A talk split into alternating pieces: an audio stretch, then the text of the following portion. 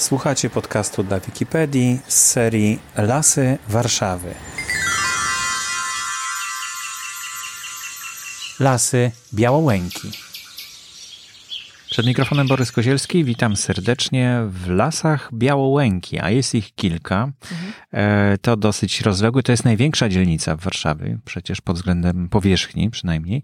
E, I e, zabiera również sporo terenów leśnych. Jest ze mną pani dyrektor Angelika Gackowska. Dzień, Dzień dobry. dobry. Dzień dobry i opowie nam dzisiaj właśnie o tych kilku obszarach leśnych.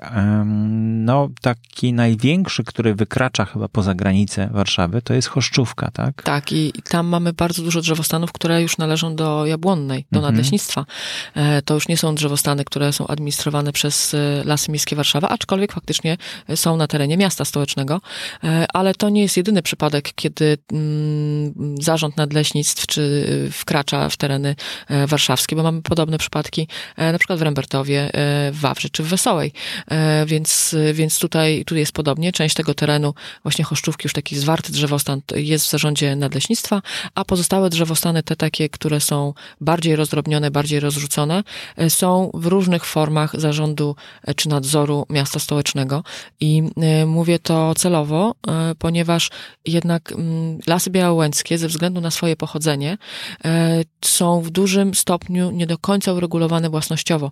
Czyli mm, one, mm, część tych lasów, na przykład na Górkach Skierdowskich, pochodziło z serwitutów, czyli były to lasy należące do wsi. Wieś miała swój las, mhm. czyli każdy mieszkaniec danej wsi mógł korzystać z tego lasu w jakimś określonym mhm. y, zakresie, ale ten las nie był przypisany tylko do konkretnej osoby. I teraz mamy dosyć duży problem, jeżeli chodzi o taką stronę formalną mm, w gospodarowaniu z tymi lasami, e, w uzasadnieniu e, powiedzmy, naszego władania, naszego zarządu, bo oczywiście zgłaszają się osoby, które również roszczą sobie prawa do e, wchodzenia w posiadanie tego lasu, więc tutaj toczy się no na wsi już nie ma, tak? Wsi już nie ma. Nie, sołtysa też nie sołtysa ma. też nie ma. E, mieszkańcy wyjechali albo, albo po prostu zmienili miejsce zamieszkania, albo właśnie twierdzą, że po prostu pochodzą stąd z dziada, pradziada i im się udział w tym lesie należy. E, nie ma czegoś obecnie czegoś takiego jak, jak servituty. Nie ma podobnej funkcji, nie ma podobnej konstrukcji własności własnościowej w tym, w tym momencie, więc, więc faktycznie jest to dosyć duże pole do różnego rodzaju prób e, wejścia w posiadanie mhm, takiego mhm. lasu. I takie sytuacje mają miejsce, więc to jest taka cecha charakterystyczna Białołęki, czyli takie ścieranie się e, interesu miasta z interesem prywatnym. I myślę, że tutaj przed miastem mm, stoi dosyć duże i odpowiedzialne zadanie e, w najbliższych latach uporządkowanie tego stanu. Mm, oczywiście najpierw e, musimy wymyśleć, co chcemy zrobić i w jaki sposób, i później po prostu to przeprowadzić. I lasy białołęckie mm, są bardzo ważne, bo to jest jednak część e, również klinów napowietrzających e, miasto od północnego wschodu, e, właśnie od strony Jabłonnej.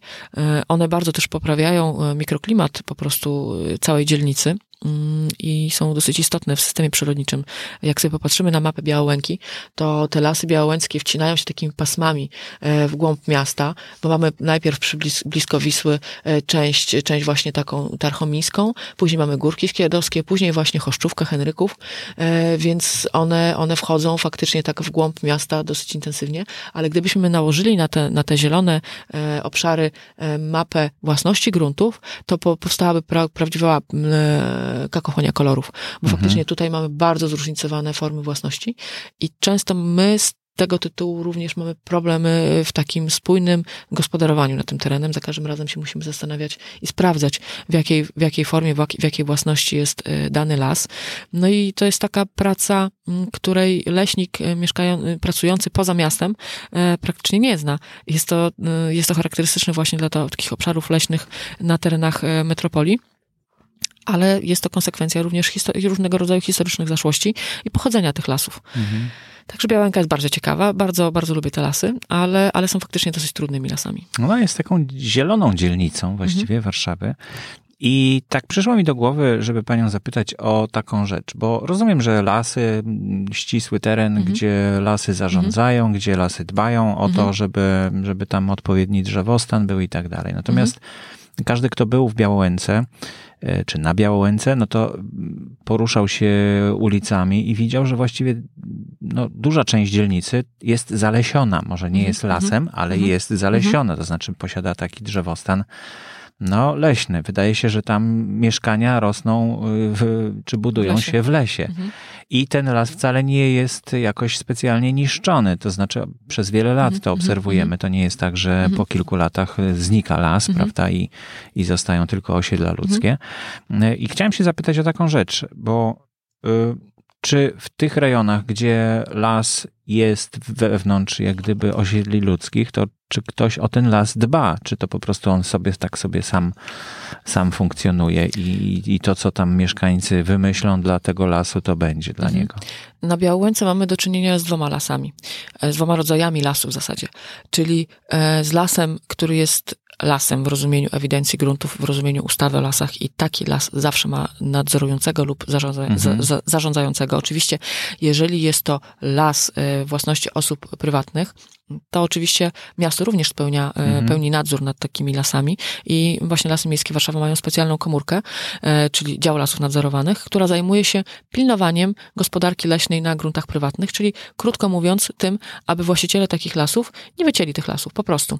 E, bo jest to niezgodne z ustawą o lasach. My jesteśmy zobligowani do tego z ramienia starosty do pełnienia nadzoru, aby te lasy nie znikały. E, lasy prywatne również posiadają swoje plany urządzenia lasu, w których e, jest określona ich zasobność, ich, sta, ich stabilność, są określone wskazania gospodarcze, czyli to, co można w tym lesie zrobić w najbliższym dziesięcioleciu, w danym dziesięcioleciu mhm. obowiązywania planu.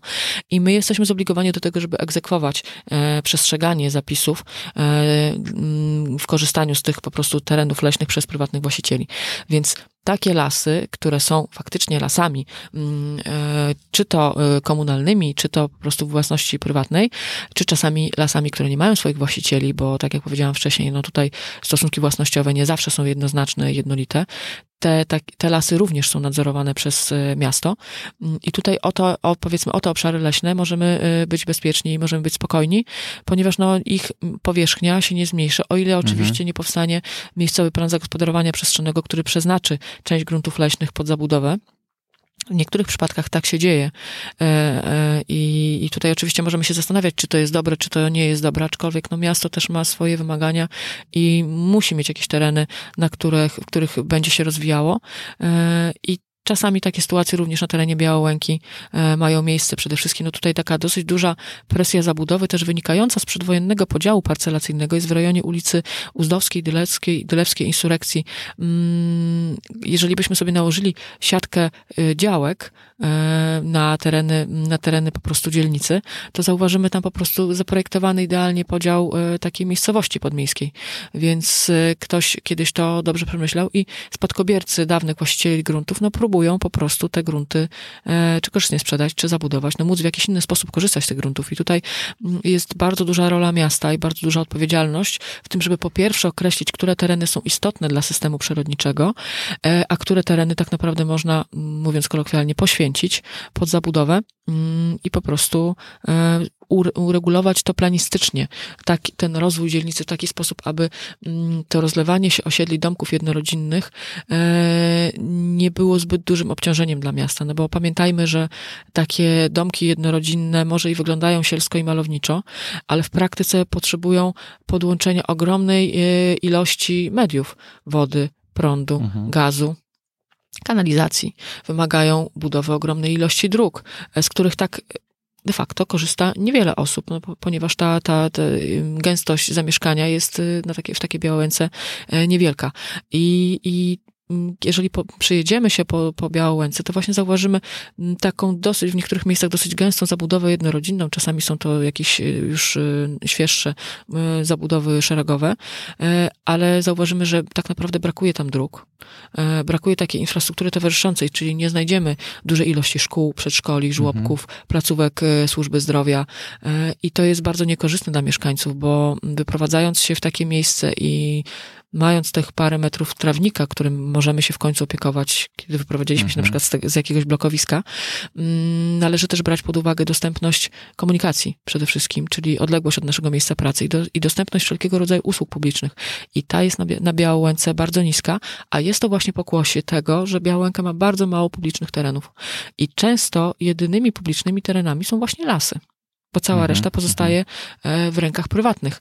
I miasto musi pójść na jakiś kompromis e, w ochronie e, tych zasobów przyrodniczych i najprawdopodobniej część z tych zasobów będzie musiała być poświęcona właśnie pod, chociażby pod jakieś funkcje publiczne, ale mam nadzieję, że to będzie mm, niezbędne minimum po prostu w przyszłości, Mhm. Mm, co zresztą widać już w podjętych działaniach miejskich, ponieważ w ubiegłym roku ustalono coś takiego jak obszar zwartej zabudowy e, i za, zasięg tego obszaru zwartej zabudowy możemy sobie również podejrzeć na portalu mapowym na, w serwisie umwarszawa.pl. E, Kiedy my klikniemy zakładkę zagospodarowanie przestrzenne, e, tam gdzie są plany przestrzenne, jest jednym, jednym, powiedzmy, jedną z opcji do zaznaczenia jest obszar zwarty i to pokazuje, w, którym, w których mie- miejscach miasto widzi konieczność rozwoju, a które już od tego rozwoju powinny, czy zabudowy, dogęszczania zabudowy powinny jednak odchodzić, właśnie ze względu na koszty utrzymania sieci Mhm, mediów. mhm. To są koszty, które ponoszą tak naprawdę wszyscy mieszkańcy Warszawy, bo wszyscy w, w opłatach za, za prąd, za wodę płacimy coś takiego jak opłaty stałe. Stałe, zmienne Mhm. opłaty dystrybucyjne i to one właśnie służą utrzymaniu tej rosnącej sieci e, mediów, e, które dostarczają e, prąd, wodę, gaz do tych osiedli domków jedno- jednorodzinnych, co jest Mhm. No, ale taka najbardziej- ilości nieekonomiczne Mhm. dla miasta. Taka najbardziej zwarta zabudowa, no to jest Archomin, prawda? Tak, Na tak. Białołęce. Mhm. Ale tam mimo wszystko jest las Jest las. nad Wisłą. Jest las, sporo lasu nad Wisłą i jest to las w dużej części chroniony, objęty obszarem Natura 2000. E, także są to bardzo ciekawe tereny i ta Wisła jest tam, jak to wszędzie w Warszawie, a tu w szczególności e, jest nieuregulowana, więc są to bardzo ciekawe miejsca, e, miejsca do e, zwiedzania i też cie, ciekawe do zamieszkania, jeżeli ktoś lubi taką bliską, e, bliskie sąsiedztwo mm, przyrody, ale tutaj też e, władze miasta, wyznaczając ten obszar zwarty, właśnie wskazały te lokalizacje jako y, mające pełnić y, taką intensywniejszą funkcję mieszkaniową czy mieszkaniowo-usługową w przyszłości, ale te obszary już dalsze Białołęki, typu Zielona Białołęka, tutaj rejony Olesina na przykład, y, czy właśnie tych lasów na Dąbrówce, te części są już wyłączone z takiej intensywnej zabudowy i ta zabudowa będzie w tamtych rejonach ograniczona i bardzo dobrze, bo dobrze by było, żeby ta, ta największa dzielnica jednak Warszawy miała tereny i intensywnie zabudowane w taki sposób ekonomiczny dla miasta, ale też takie tereny e, zieleni, które są i ogólnodostępne, mm, i stanowią e, takie swoistego rodzaju płuca i właśnie kliny napowietrzające dla miasta. Mhm. I przypomina mi się taka historia, y, że no tam Tarchomin osiedle bardzo dużo mieszkańców e, i że tam nad Wisłą było bardzo dużo komarów. Mhm. E, I z komarami no, jest kilka metod na to, żeby mm, walczyć. Mhm. Jedna to oczywiście chemia, czyli Mhm. jakieś rozpylanie. Najgorsza metoda. Tak, to od tego się teraz odchodzi. A druga metoda, która chyba tam została zastosowana, to jest osiedlenie jaskółek. Mhm. I jeżyków. Tak, i czy, czy pani coś może nam powiedzieć o tym? E, Jak, E, jak Mogę powiedzieć, wyglądało? budowane są tak zwane wieże dla jeżyków, czyli takie miejsca, które, w których te ptaki mogą się. Osiedla takie. takie osiedla w zasadzie, no bo są to ptaki, które lubią e, osiedlać w koloniach i one w naturze osiedlają się właśnie w skarpach, na przykład rzek. W takich miejscach, gdzie ziemia jest odsłonięta, Mhm. budują sobie takie tunele i w ten sposób po prostu e, mieszkają. Więc e, w momencie, kiedy brakuje takich naturalnych lokalizacji, no to próbowano stworzyć takie sztuczne e, osiedla dla tych ptaków i część z nich została zaakceptowana, część, część nie oczywiście, więc musimy się jeszcze sporo nauczyć, aczkolwiek myślę, że to jest bardzo dobry e, kierunek, jeżeli chodzi o walkę z plagą komarów, e, ponieważ no jest to, nie, nie, nie, nie, nie prowadzi to do stosowania chemii, która uderza nie tylko w komary, e, podobnie jak na przykład wielokrotnie mieszkańcy prosili prosili nas o stosowanie oprysków przeciw kleszczom, no ale nie ma selektywnych oprysków na kleszcze, mhm. nie ma selektywnych oprysków na komary i tak naprawdę mm, czy to kleszcz, czy komar, czy człowiek, to generalnie składamy się z tych samych aminokwasów, e, z tych samych y, cegiełek, krótko mówiąc, i nie ma takich środków, które by w jakiś sposób nie były również niebezpieczne dla nas. Mhm. Więc e, czy pośrednio, czy tych, bezpośrednio. Dla tych małych zwierząt. E, Dokładnie, dla, dla coraz mniejsze małych. pieski mamy przecież. tak. Są tak. takie miniaturyzacja mhm. następuje tutaj mhm. w tej dziedzinie i te, te przystosowują się do mieszkania w blokach tak. po prostu. I te malutkie pieski też są bardzo wrażliwe na te, na te nawet takie zwykłe chemikalia, mhm. czyli mhm. nawet na Roundup, który no, Roundup jest bardzo szkodliwy, tak. Mhm. więc, y, więc y, no, po prostu powinniśmy tutaj, jeżeli chodzi o to nasze otoczenie, e, uważać. E, przede Czyli udało się z tymi jeżykami zasiedlić je Jeżyki tam. zasiedliły, chociaż może nie w takim stopniu, jakbyśmy sobie tego życzyli, ale oczywiście nie jest to jednorazowa, mam nadzieję, akcja będzie kontynuowana, e, więc chciałabym, żeby tych jeżyków, jaskółek i w ogóle miejsc, w których te, te zwierzęta mogą bytować, było jak najwięcej.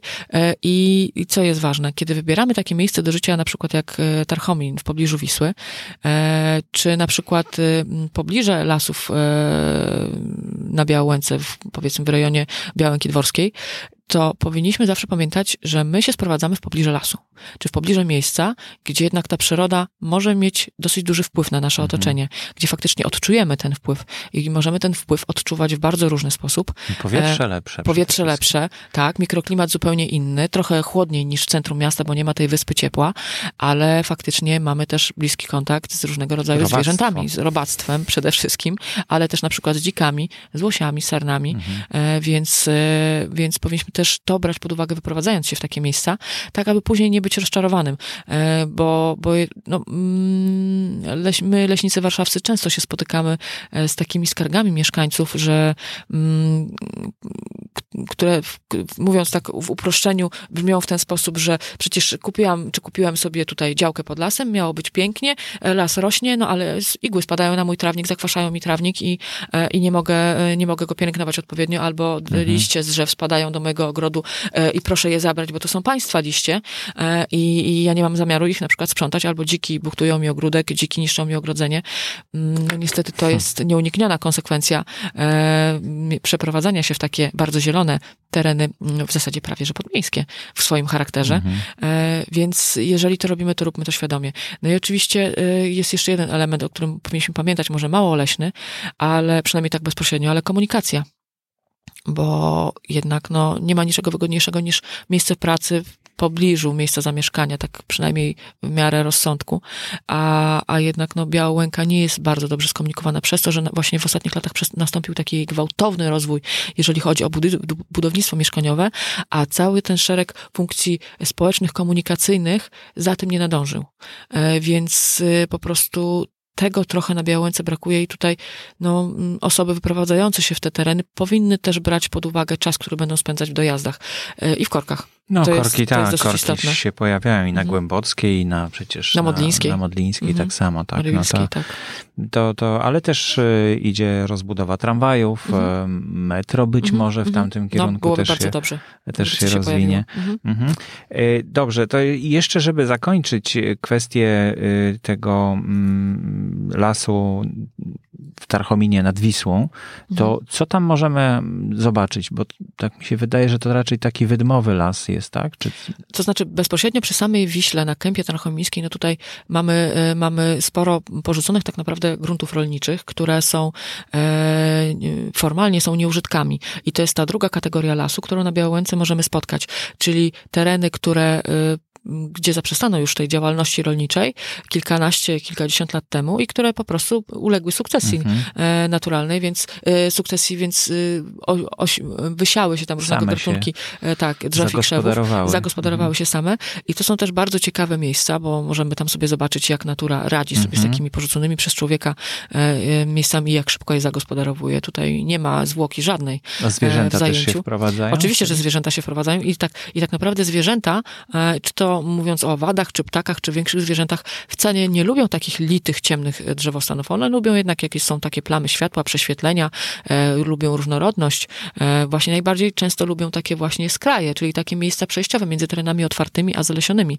Więc zwierzęta się tam bardzo dobrze czują i możemy tam spotkać bardzo często łosie. No, oczywiście pamiętajmy o tym, że łosie są dużymi zwierzętami, niepłochliwymi e, i łosie są takimi zwierzętami migrującymi. One nie mają stałych terytoriów w przeciwieństwie na przykład do saren e, i mogą się pojawić przez to w bardzo różnych miejscach, e, w zupełnie dla nas nieoczekiwanych nawet, bardzo zurbanizowanych, więc zawsze na łosia należy zwracać uwagę, a na Białęce w szczególności na łosia należy zwracać uwagę, żeby jednak no, nie doszło do jakiegoś wypadku, czy żeby taki łoś po prostu nie zginął na naszym ogrodzeniu, które, które no, nie powinno mieć szpikulców od góry. Mhm. Mm, więc, więc pamiętajmy o tym, budując, budując płoty, e, ale oddalając się od Wisły, to faktycznie tych terenów wydmowych jest coraz więcej i w zasadzie mamy tutaj najwyższy, najwyższy, najwyższy e, punkt e, miasta, bo tutaj na Białęce Dworskiej wydma w okolicy powiedzmy ulicy Instrukcji Wałuszewskiej osiąga takiej wysokości bezwzględnej 122 metry. Mhm. To jest przewyższenie w zasadzie 20, ponad 20 metrów, więc to są rzadkie, rzadkie wzniesienia, rzadkie, o takiej skali wzniesienia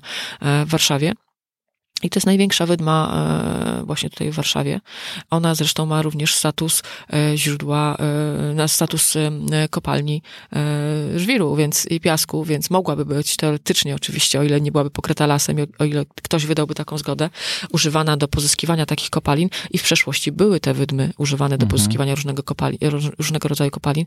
Na przykład las, który obecnie jest mm, w rejonie ulicy Szynowej 15 sierpnia, rośnie na miejscu wydmy, która była e, używana między innymi do budowy wałów. Więc ta wydma została wykopana, przemieszczona i na tym miejscu obecnie mamy, e, mamy ten las. E, I to nastąpiło całkiem niedawno temu, więc, więc ta biała łęka jeszcze dobrych kilkadziesiąt lat temu wyglądała zupełnie, zupełnie inaczej. I co się jeszcze wiąże? Jest jedna ważna rzecz wiążąca się z wydmowym charakterem tych drzewostanów. One są bardzo nieodporne na presję turystyczną. E, miasto kilka lat temu wykonywało, wykonało program zagospodarowania rekreacyjnego obszarów leśnych e, i mm, te obszary były badane pod różnymi kątami. Przede wszystkim sprawdzano, jakie tam są drzewostany, jakie gleby, jakie siedliska, ale i też sprawdzano mm, intensywność zainteresowania, spędzania czasem, spędzania czasu, oczywiście w tych miejscach, e, miejsca najbardziej uczęszczane, takie punkty węzłowe. I właśnie w wyniku tych badań określono, że te lasy białołęckie są jednym z najmniej odpornych na presję e, rekreacyjną i turystyczną i Oczywiście Białęka jest pocięta e, siecią takich mniej lub bardziej formalnych szlaków i dróg leśnych, które, które są wykorzystywane do turystyki pieszej, rowerowej, e, ale ja tutaj nie widzę za bardzo miejsca do takich miejsc, do takiego mm, miejsc, gdzie będzie bardzo intensywna turystyka, bardzo intensywna rekreacja to jednak y, charakter tych lasów determinuje, żeby one były takim miejscem odpoczynku dla lokalnych mieszkańców, ale niekoniecznie takim miejscem, które skupiają mhm. bardzo duże ilości odwiedzających je osób, ponieważ te lasy y, tego po prostu y, nie wytrzymają.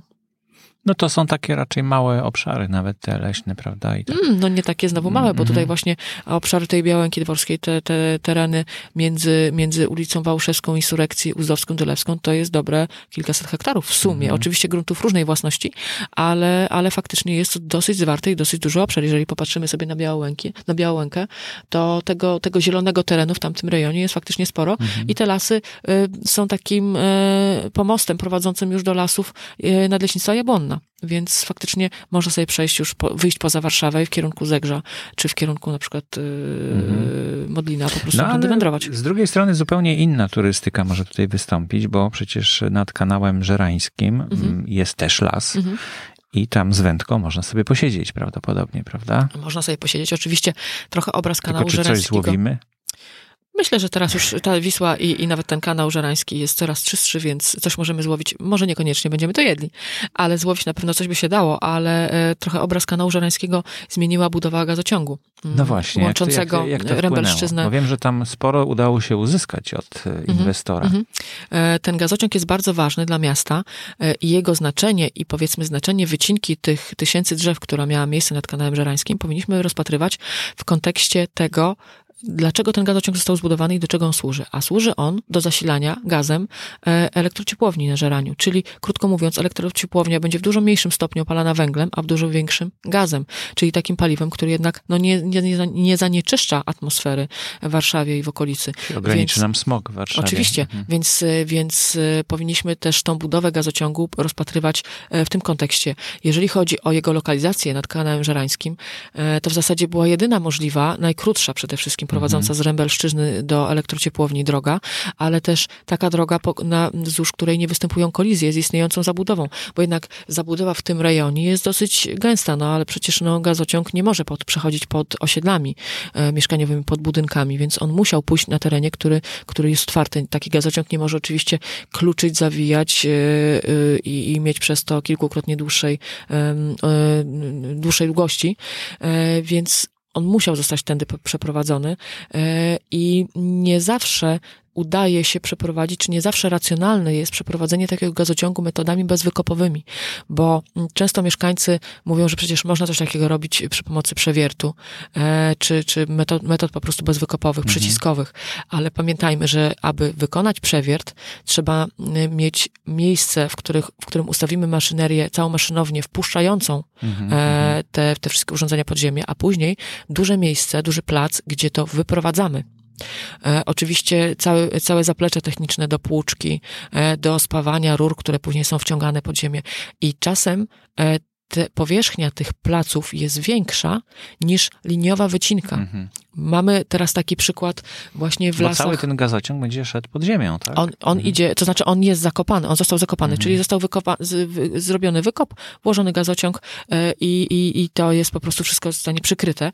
E, oczywiście w tym miejscu również no, nie może być drzew, no bo trzeba te drzewa najpierw usunąć, żeby taki gazociąg mógł być wkopany w grunt. No ale będą mm, zasadzane. bezpośrednio znowu, na tak? samym gazociągu drzewa nie mogą rosnąć, ale oczywiście mhm. w sąsiedztwie będą, e, będą dosadzane te drzewa e, i myślę, że w takim rejonie jak kanał żerański, nawet jeżeli gdzieś jakieś drzewo nie zostanie dosadzone, to błyskawicznie obsieje się, e, obsieją się gatunki lekkonasienne i tutaj ta natura błyskawicznie również odzyska e, swoje tereny. Więc ja tutaj dużego, e, w, powiedzmy w kontekście znaczenia tej inwestycji, nie widzę tutaj dużych strat przyrodniczych. Oczywiście one przejściowo występują, ale pamiętajmy, że natura bardzo szybko odzyskuje swoje tereny.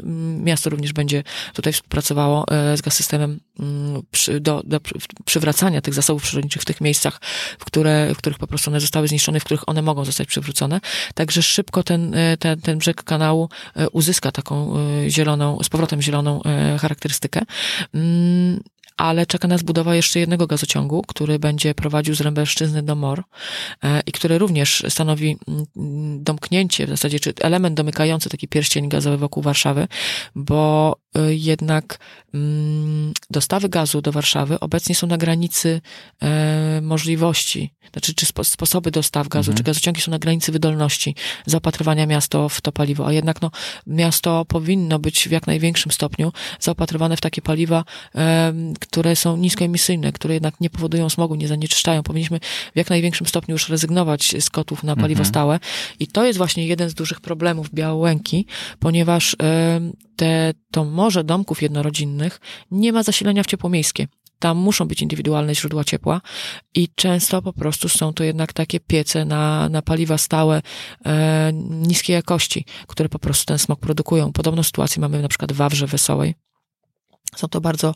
Nawet bardzo niekorzystne. Zaciszu, tak, na, na targówku, niekorzystne. Tam, gdzie są te mniejsze domki. Tak, takie. więc tutaj niekorzystne sytuacje z punktu widzenia właśnie smogowego, e, więc e, pod tym kątem też powinniśmy rozpatrywać możliwości, roz, możliwości rozbu dalszej rozbudowy, takie budownictwo jednorodzinne na Białęce i dostarczanie właśnie tego paliwa gazowego i koszty przyrodnicze, które będzie trzeba ponieść e, w przyszłości, ale one, wydaje mi się, że one jednak są mniejsze w stosunku do tego, jakie zyski miasto uzyska, jeżeli chodzi o czystość powietrza i mniejsze zanieczyszczenie e, spowodowane właśnie mhm. spalaniem nieodpowiednich paliw. Czyli ten las Wydma Żerańska y, nie został jakoś specjalnie zniszczony e, przez... Gazociąg, e, Wydma, las Wydma Żerańska biegnie równolegle do ulicy Marywilskiej i tak naprawdę prostopadle do kanału Żerańskiego. I sam las Wydma Żerańska, ma tam niecałe 17 hektarów powierzchni, nie został w żaden sposób uszkodzony, mhm. E, ale oczywiście lasy, czy w zasadzie można powiedzieć, że drzewa rosnące wzdłuż kanału Żerańskiego, tak, podległy, podlegały w dużym stopniu po, po tej stronie kanału Żerańskiego, po zachodniej stronie kanału Żerańskiego wycince, właśnie w celu umożliwienia położenia tego gazociągu, ale tak jak mówiłam, część tych zbiorowisk zostanie po prostu odtworzona, czy to w sposób naturalny, czy w sposób sztuczny i tutaj natura wróci na swoje, na swoje miejsce. Mm, więc, a zysk miasta jest taki, że y, elektrociepłownia po prostu mniej truje. Więc, y, więc to jest bardzo, bardzo istotne i myślę, że, że nie jest to na pewno ze szkodą w ogólnym rozrachunku e, dla miasta. Las Wydmarzerański jest bardzo ciekawym e, lasem, bo on jest, tak naprawdę ma charakter takiej zieleni izolacyjnej. Powstał na dawnych, takich zagradowanych terenach, też na różnego rodzaju zwałowiskach, gruzów i jest takim lasem, który naprawdę ma podgórkę i to nie tylko w sensie takim dosłownym, bo jest faktycznie faktycznie na takim usypisku, mhm. ale faktycznie funkcjonuje na bardzo trudnym takim terenie, zdegradowanym i mm, on w części centralnej y, jest takim, mm, powiedzmy, jest takim lasem sosnowym, który e, no, ma bardzo trudne warunki życia i często te drzewa tam umierają. My próbujemy podsadzać e, w tych miejscach, gdzie się pojawiają luki, wprowadzamy różne gatunki, żeby jednak coś tam mogło rosnąć, ale faktycznie no, Wydmarzerańska, Wydmarzerańska jest takim poligonem doświadczalnym, jak sobie radzić z lasem w trudnych warunkach. Mm, tutaj ta część y, zbliżona bardziej do powiedzmy zachodu, zachodniego krańca e, Wydmarzerańskiej ma już bardziej urozmaicony skład, tam jest y, żyźniej i wilgotniej ale jednak no, ten las ma charakter takiej zieleni izolacyjnej, e, chociażby dla tej części takiej usługowej po drugiej stronie Marywilskiej. Mhm. I dla torów. Rozumiem. Czyli mm, nad, nad, do tego lasu można się wybrać. Można się wybrać, aczkolwiek e, trzeba, nie, nie można się tutaj spodziewać e, e śladów pradawnej puszczy, bo ich tu po prostu nie ma. W tym, w tym miejscu po prostu możemy sobie m, mm, zobaczyć, jak natura sobie radzi w skrajnie trudnych warunkach mm -hmm. stworzonych przez człowieka. A jeszcze chciałem wrócić do łosi, o których pani mhm. mówiła, że na tej tarchomińskiej e, części w lesie też e, bywają. Mhm. Czy zdarza się, że łosie przechodzą przez Wisłę? Tak. No bo, no bo przecież łosiowe błota są y, w, po drugiej stronie, tak? Tak, ale tak, y, łosie bez problemu przechodzą przez Wisłę y, i właśnie do tego służy ten korytarz, który prowadzi od Campinosu do Doliny Wisły, właśnie przy udziale naszych lasów po stronie Bielan, czyli Lasu Młociny, Lasu Nowa Warszawa i ten korytarz faktycznie do, przeprowadza łosie do Wisły i przez Wisłę na stronę Białęki, więc łosie bez bez problemu pływają, e, spokojnie sobie radzą z przepłynięciem Wisły, czy w zasadzie czasami przy niskich stanach z przejściem, może nawet miejscami, e, więc możemy się tych łosi spodziewać e, w bardzo różnych miejscach i one wędrują dalej, albo wędrują wzdłuż Wisły, albo wędrują dalej na północ w stronę Marek, czy w stronę tych takich części jeszcze niezabudowanych właśnie po północnej stronie Warszawy, mhm. lub do lasów po prostu jabłonnej, więc faktycznie łosie migrują i możemy się tam je spotykać w zasadzie o każdej porze roku. Czyli można można się zasadzić z aparatem fotograficznym gdzieś. Można się próbować zasadzić na łosie, aczkolwiek pamiętajmy, że łosie, e, łosie są niepłochliwymi zwierzętami. I one e, pozwalają, pozwolą nam podejść dosyć blisko. One nie uciekną tak szybko jak sarna czy dzik, ale jeżeli poczują się zaniepokojone naszą bliską obecnością, to niestety mogą nas zaatakować i jest to bardzo niebezpieczne. E, dla człowieka byłoby bardzo niebezpieczne, gdyby taki atak łosia mu się zdarzył. Łoś wspina się na tylne nogi i po prostu uderza przednimi nogami e, przeciwnika, czyli e, to, co, co w jego mniemaniu mu zagraża. No i taki kontakt, kontakt w takiej formie ze zwierzętem, zwierzęciem, które może mieć 200, 300 albo i więcej kilogramów, w zasadzie dla człowieka jest skrajnie niebezpieczny. Także pamiętajmy, aby nie drażnić łosi, nie podchodzić do łosi za blisko i po prostu używać teleobiektywów. No tak, no ale, ale, właśnie tylko w ten sposób można uzyskać takie ujęcie, gdzie łoś będzie na tle Pałacu Kultury na przykład. Tak, prawda? możemy tak próbować zrobić, tak. E, no, życzę powodzenia, jakby ktoś, komuś się udało takie zdjęcie zrobić, mm -hmm. to, to, to no, Chętnie byśmy obejrzeli. Tak, zdecydowanie. Czyli e, na Białęce można zdobyć najwyższy szczyt w Warszawie, który ma 122 tak, metry, tak? Tak, tak. Można się wspiąć tam. I e, wyczytałam niedawno taką ciekawostkę, że właśnie w, w Lasach Białołęki e, przed wojną było sporo to, torów narciarskich i właśnie mhm. te wydmy m, mm, stanowiły taką namiastkę takiego narciarstwa prawie że górskiego.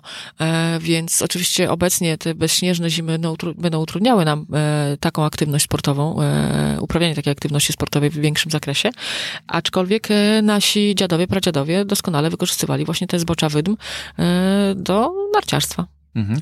I to jest nawet wyższe od y, na przykład, nie wiem, Górki Szczęśliwickiej, tak? Na pewno. E, tak, ale Górka Szczęśliwicka, pamiętajmy, że Górka Szczęśliwicka jest sztuczna.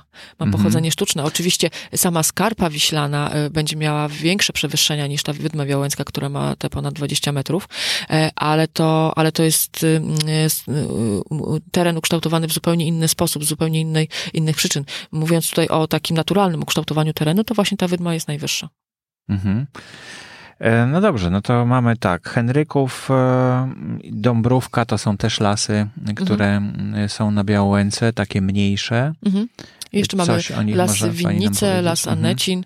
Mhm. To są takie fragmenty lasów, które pozostawały w zasadzie przy rozwijającej się zabudowie w dosyć już gęsto zabudowanym terenie, e, one nie mają jakichś może swoich cech charakterystycznych, takich, które byłyby unikatem e, w skali miasta, aczkolwiek pamiętajmy, że samo istnienie takich fragmentów lasów e, pomiędzy osiedlami jest po prostu bardzo cenne, bo to daje mieszkańcom możliwość spędzenia te czasu w lesie, w pobliżu miejscu, miejsca swojego zamieszkania, w tak naprawdę w odległości kilkunastu minut spaceru.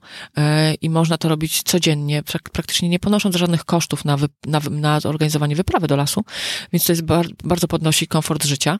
Mm, a te lasy są bardzo ciekawe, jeżeli tak naprawdę zagłębimy się w nie i e, popatrzymy sobie na przykład na formy, które przybierają sosny, bo sosny rosnące w takich ubogich e, siedliskach, które i, i sosny, które mm, nie pochodzą z takiego nasadzenia, które było pilnowane przez człowieka, tylko często pochodzą z takich nasadzeń również samorzutnych, bo część oczywiście lasu Białęki była zalesiana mm, w latach 50., czyli w latach powojennych i stanowiły taki pierścień lasów otaczających otaczających Warszawę, bo wtedy jednak zalesiono i tereny Rembertowa, Wawra, Wesołej i między innymi Białą-Łękę, e, ale y, część tych obecnie istniejących lasów wcale nie pochodzi z takich nasiadzeń, tylko właśnie z takiego samorzutnego y, zalesiania terenów, które zosta gdzie została powiedzmy zaniechana gospodarka rolna.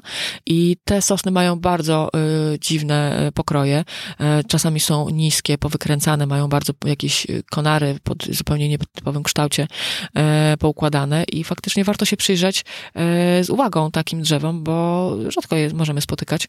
Mm, I oczywiście lasy miejskie prowadzą gospodarkę leśną mhm. w lasach Białołęki i my mm, pozyskujemy tam drewno, bo jednak te drzewostany wymagają y, takich cięć interwencyjnych, pielęgnacyjnych. Mm, nie da się tego po prostu uniknąć y, w tamtych lasach, ale zawsze staramy się takie drzewa charakterystyczne pozostawiać do mhm. naturalnej śmierci, ponieważ one pokazują, e, czy one dają charakter, nadają charakter temu mhm. miejscu. Często są e, na przykład jakimiś drzewami, które mieszkańcy lubią, które są jakimiś punktami charakterystycznymi, więc e, takie po prostu drzewa pozostawiamy, o ile oczywiście one nie usychają na przykład nad drogami, czy w pobliżu posesji nie stanowią zagrożenia. Ale jeżeli są wewnątrz drzewostanów, to, to polecam właśnie mm, oglądanie takich drzew. Na przykład mm, całkiem sporo takich, takiego starodrzewia otoczonego młodszym młodszym, y, młodszym drzewostanem sosnowym, mamy w lasach w rejonie Czajki e, oczyszczalni Czajka. E, I te lasy oczywiście mają charakter tak izolacyjny, bo one po prostu osłaniają tą oczyszczalnię ścieków, ale są też bardzo ciekawe, jeżeli się po nich przejdziemy i tak popatrzymy sobie na to, jak te drzewa wyglądają, e, to są bardzo, bardzo po prostu ciekawe. Mimo, że są tak na pierwszy rzut oka wydawałoby się takim zwykłym lasem sosnowym, co tam -hmm. może być intrygującego, a właśnie może być, tylko trzeba z uwagą popatrzeć. I jeszcze chciałbym wrócić do tych e, lasów, czy, czy do tych drzew mhm. pojedynczych, mhm. które są y, no, nawet y, na działkach mhm. mieszkalnych na Białołęce. I to widać, że one no, zestarzeją się w pewnym momencie i, i będą stanowić zagrożenie dla tych mieszkańców a lasy miejskie nie mają nad nim, jak gdyby hmm. nie, nie czuwają nad tym, nad tym drzewostanem. Co w takich... Nad, Jeżeli chodzi o drzewa, mhm. pojedyncze drzewa, e, to one e, są chronione z mocy ustawy o ochronie przyrody. E, czyli nie wolno po prostu bez uzyskania zgody takiego drzewa wycinać. W zasadzie żadnych drzew nie wolno wycinać poniżej, poniżej jakichś już bardzo małych obwodów i bardzo niskich wieków. Nie możemy takich, oczywiście nie ale, są, o ile nie są to drzewa był taki moment, Był taki moment, że można było ze swojej działki wycinać wycinać lasy, tak? tak? Był, Przez kilka nie, miesięcy. Właśnie, nie lasy, właśnie nie lasy. To Aha. jest bardzo duża, y, bardzo duża, y, mam bardzo dużą, szczerze mówiąc, taką pretensję do mediów, bo wszyscy podkreślali, że ustawa tak zwany Lex Szyszko pozwala na wycinanie wszystkiego. No nie, ona nie pozwalała na wycinanie lasów, ale niestety w mediach taki komunikat się nie pojawił. Ta no ona ustawa, już nie obowiązuje. Ona tak, już nie obowiązuje. Ona obowiązywała w pierwszym kwartale 2000 17 roku chyba, mhm. albo 18. E, w każdym razie ona już nie obowiązuje, ona obowiązywała faktycznie bardzo krótko, ale pozwalała na wycinanie drzew tylko i wyłącznie na działkach o charakterze budowlanym, nie o charakterze leśnym. Więc jeżeli ktoś miał na swojej działce las, mhm. to nie miał prawa go wyciąć. Niestety przez to, że ten komunikat w mediach się nie pojawiał, taki rozróżniający, co wolno wycinać, a co nie, czego nie wolno wycinać, no właśnie, część osób myślało, że lasy również wolno wycinać i te lasy zostały powycinane i obecnie no po prostu e, trwają postępowania przymuszające do wprowadzania ponownie roślinności leśnej na tych terenach, ponieważ e, tereny leśne, prywatne, ale leśne, są również pod nadzorem e, starosty, czyli tak naprawdę pod nadzorem Lasów Miejskich Warszawa. E, I tutaj e, my pilnujemy, aby ten las tam był, więc jeżeli ktoś go w sposób nieprawny wyciął, ma obowiązek go po prostu przywrócić i musi to zrobić. Nie może tej działki zabudować. Dla odmiany w tym krótkim czasie było można wycinać drzewa z działek budowlanych i faktycznie na terenie Białołęki to zjawisko i Wawra w zasadzie miało dosyć duże, mhm. dosyć duże Mm, nasilenie i, i sporo tych drzew e, znikło wtedy i e, to był, to był właśnie 2017 rok, taki rok, kiedy mieliśmy nagły wysyp zgłoszeń dotyczących łosi. My na początku nie wiedzieliśmy, e, o co, o co chodzi? chodzi z tymi mhm. łosiami, dlaczego te łosie tak nagle nam się pojawiły w mieście, skąd się w ogóle wzięły. I dopiero po, po takim krótkim przemyśleniu przyczynowo, przyczyn i skutków wpadliśmy na pomysł, że to może mieć związek właśnie z Lekrzyszko, czyli, czyli łosie tam zawsze były, tylko po prostu przez to, że te tereny były zadrzewione, nie było ich widać widać. Mm -hmm. Nie było ich widać, nie były płoszone. A wtedy, kiedy straciły osłonę, no to, to nagle, nagle się okazało, ile tych zwierząt w mieście jest. E, więc faktycznie wtedy sporo drzew znikło. E, ale ja mam takie dosyć y, mieszane uczucia. Nie jestem jedno, jednoznacznym przeciwnikiem tej ustawy, bo mm, musimy pamiętać o czymś takim, że, że drzewa są dobrem ogólnospołecznym. I jeżeli ogół społeczeństwa korzysta z drzewa, które jest na mojej działce, to być może ogół społeczeństwa powinien mi w jakimś innym miejscu pomagać albo pomagać utrzymać to drzewo. Mhm. Więc y, wydaje mi się, że aby było, y, aby było to sprawiedliwe, aby, i aby na przykład wycinanie drzew mm, nie było takie, mm, jakby to powiedzieć, mm, potrzebne do zagospodarowania jakichś terenów, e, to powinny powstać regulacje, które wspierają takich posiadaczy drzew w jakiś sposób. Czy poprzez no, najłatwiej obniżenie podatku, na przykład od nieruchomości, na której znajdują mhm. się drzewa, czy poprzez jakąś inną pomoc, formę pomocy, czy zachętę do tego, żeby tych drzew jednak nie usuwać. E, bo samo, samo mm, karanie za nieprawne usunięcie drzewa, nakładanie jakichś ogromnych kar każdego centymetra obwodu drzewa, które zniknęło, e, owszem, może mieć jakiś taki prewencyjny charakter, jeżeli oczywiście będzie, będzie taką karą nieuniknioną i dotkliwą, ale wydaje mi się, że to nie zawsze metoda kija jest dobra. Mm -hmm. Czasami może dobrze by było mm, zachęcić mieszkańców do tego, żeby jednak sadzili te drzewa w swoim otoczeniu, po prostu coś im dając. I, i tutaj e, miasto e, robi szereg zachęt, bo tutaj dosyć prężnie działa zarząd zieleni. Zarząd zieleni wyszukuje e, takie tereny i publiczne, i prywatne, na których można posadzić te drzewa, oferuje takie drzewa do zasadzenia prowadzi różnego, różnego rodzaju akcje promocyjne i przede wszystkim podnoszące świadomość znaczenia zieleni w mieście. Więc tutaj bardzo duże ukłony w stronę Zarządu Zieleni, bo naprawdę ta, ta jednostka wykonuje fantastyczną pracę na takich terenach y, nam najbliższych, y, bo i na ulicach, i na skwerach, i w parkach, i wzdłuż ścieków wodnych. Mhm. To, jest, to jest gigantyczna praca o podstawowym znaczeniu. Y, Zarząd Zieleni również inwentaryzuje te, te tereny nie będące lasami i w zasadzie przewodniczy w opracowaniu polityki polityki ochrony drzew.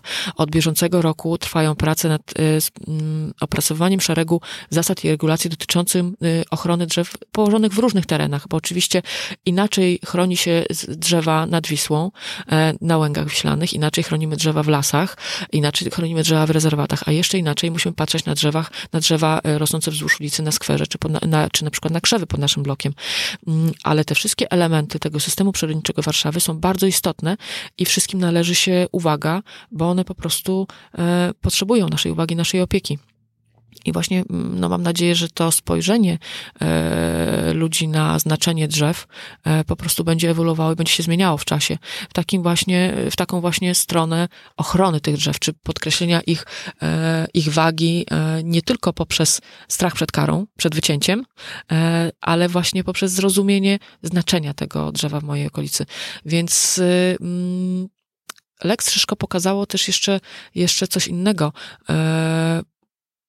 Dużo terenów, które zostało pozbawione drzew, czy to w przypadku no, tego nieprawnego usunięcia lasów, czy w przypadku drzew na działkach budowlanych, które zostało wykonane zgodnie z prawem, pokazało po prostu, jak duża jest chęć ym, zabudowy, sprzedaży i zabudowy tych gruntów.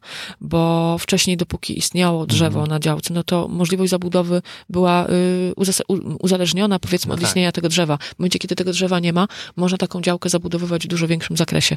I w tą stronę przede wszystkim powinny iść prace w mieście i że tak naprawdę prace planistyczne w tą stronę zmierzają, zmierzają aby jednak mm, do, mm, te mm, powiedzmy procenty czy wskaźniki zabudowy dostosować do realnych możliwości w danych terenie, tak aby jednak zasoby przyrodnicze nie ucierpiały. E, a, I to jest chyba takie najbardziej istotne z punktu widzenia rozwoju miasta w przyszłych, przyszłych latach. Mówię tutaj o takiej długoterminowej perspektywie, ale powinniśmy jednak sobie w mieście rozsądnie odpowiedzieć, które tereny mogą być intensywnie zabudowane, a które jednak może nie powinny. I, i na pewno ta decyzja o warunkach zabudowy nie powinna być uzależniona to, od tego, czy istnieje tam drzewo, czy nie istnieje drzewo, bo jeżeli komuś będzie się opłacało, to to drzewo na pewno uschnie. Nie? Mhm. Po prostu. Yy, w ten czy w inny w ten czy w inny mhm. sposób. Yy, więc, więc czy pojawi się taka ustawa, czy pojawi się po prostu jakiś inny sposób na, na usunięcie tego drzewa, to jeżeli ludzie są bardzo, właściciele gruntów są bardzo zdeterminowani, to są w stanie pozbyć się drzew, nawet, nawet licząc się z odszkodowaniami które będą musieli płacić, a, a to przecież nie o to chodzi. E, powinniśmy po prostu mieć spójną politykę ochrony zasobów przyrodniczych w mieście i takie prace prowadzone, są prowadzone, które będą do tego mhm, zmierzały. Mm -hmm. Mhm.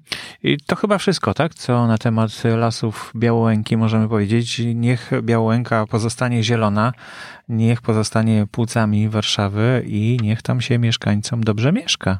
Mhm. W tym, I, te, i tego, tych, i tego wszystkim życzymy, żeby tych lasów na Białęce faktycznie pozostało jak najwięcej i mhm. jak najwięcej zwierząt mogło w nich po prostu bytować. Pani dyrektor Angelika Gackowska była moim gościem. Dziękuję bardzo. Dziękuję. To był podcast dla Wikipedii z serii Lasy Warszawy. Zapraszamy do subskrybowania kanału i słuchania poprzez iTunes, czytniki na Androida lub bezpośrednio ze stron Wikipedii w hasłach, których dotyczą audycje. Podcasty Lasy Warszawy wyprodukowane zostały we współpracy z jednostką Lasy Miejskie Warszawa.